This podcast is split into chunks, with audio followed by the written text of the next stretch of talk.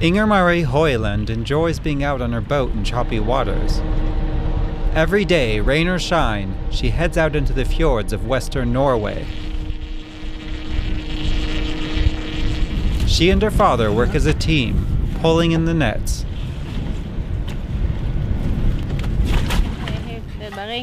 Inger Marie and her father. That's how fishers around here think of us. It's taken for granted. It's strange that this could be a big deal in other places. No. Inger Marie Hoyland is part of a minority. At the end of 2021, Norway had nearly 10,000 professional fishers, but only 400 were women. Hoyland can't understand that. I like being outdoors and doing physical work. Fish are a natural resource, and fishing is a Norwegian tradition. I want to keep that tradition going. The catch today was less than hoped for. Coastal fishers are not netting in the big money in Norway. Anyone who wants to cash in quick goes into fish farming.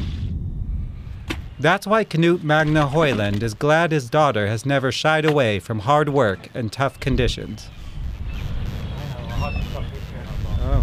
Even as a child, she was interested in fishing.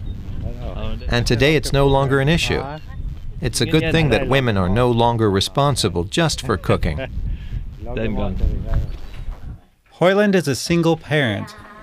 When she comes back from being at sea, she has a household and her two children to tend to. She lives with them on her parents' farm. Money is tight, but for her children, she's a role model.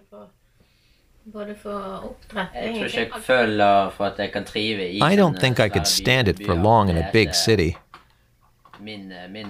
I belong out here, on the coast.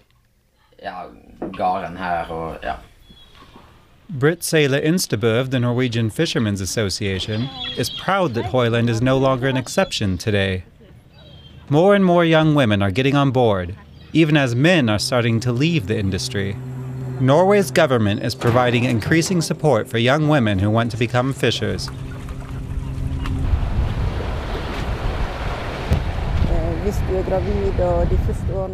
If a colleague is pregnant or has to care for small children, then a temporary replacement, a man or a woman, will be paid to work on the colleague's fishing ground.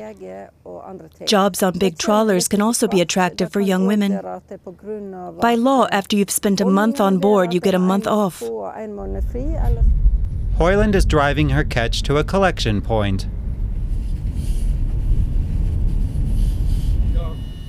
One of her colleagues is there. The conversation revolves around boat engines and stormproofing. Women fishers are starting to become more commonplace in Norway. We have a few of them around here these days. And my own daughters have already been going out on the boat for 10 years. But not every male colleague is as welcoming. Like once a few years ago, when she stepped in to help out on a fishing trawler off the north coast of Norway. There was a guy there who made it very clear that he didn't want women on the boat or on the docks. He treated me as if I didn't exist. But Inger Marie Hoyland stayed on course. She's been out fishing on the fjords since she was 14 and wants to encourage other women to follow her example. It's hard work, but it's also a really special way to live. A way of life that's starting to appeal to more and more women in Norway.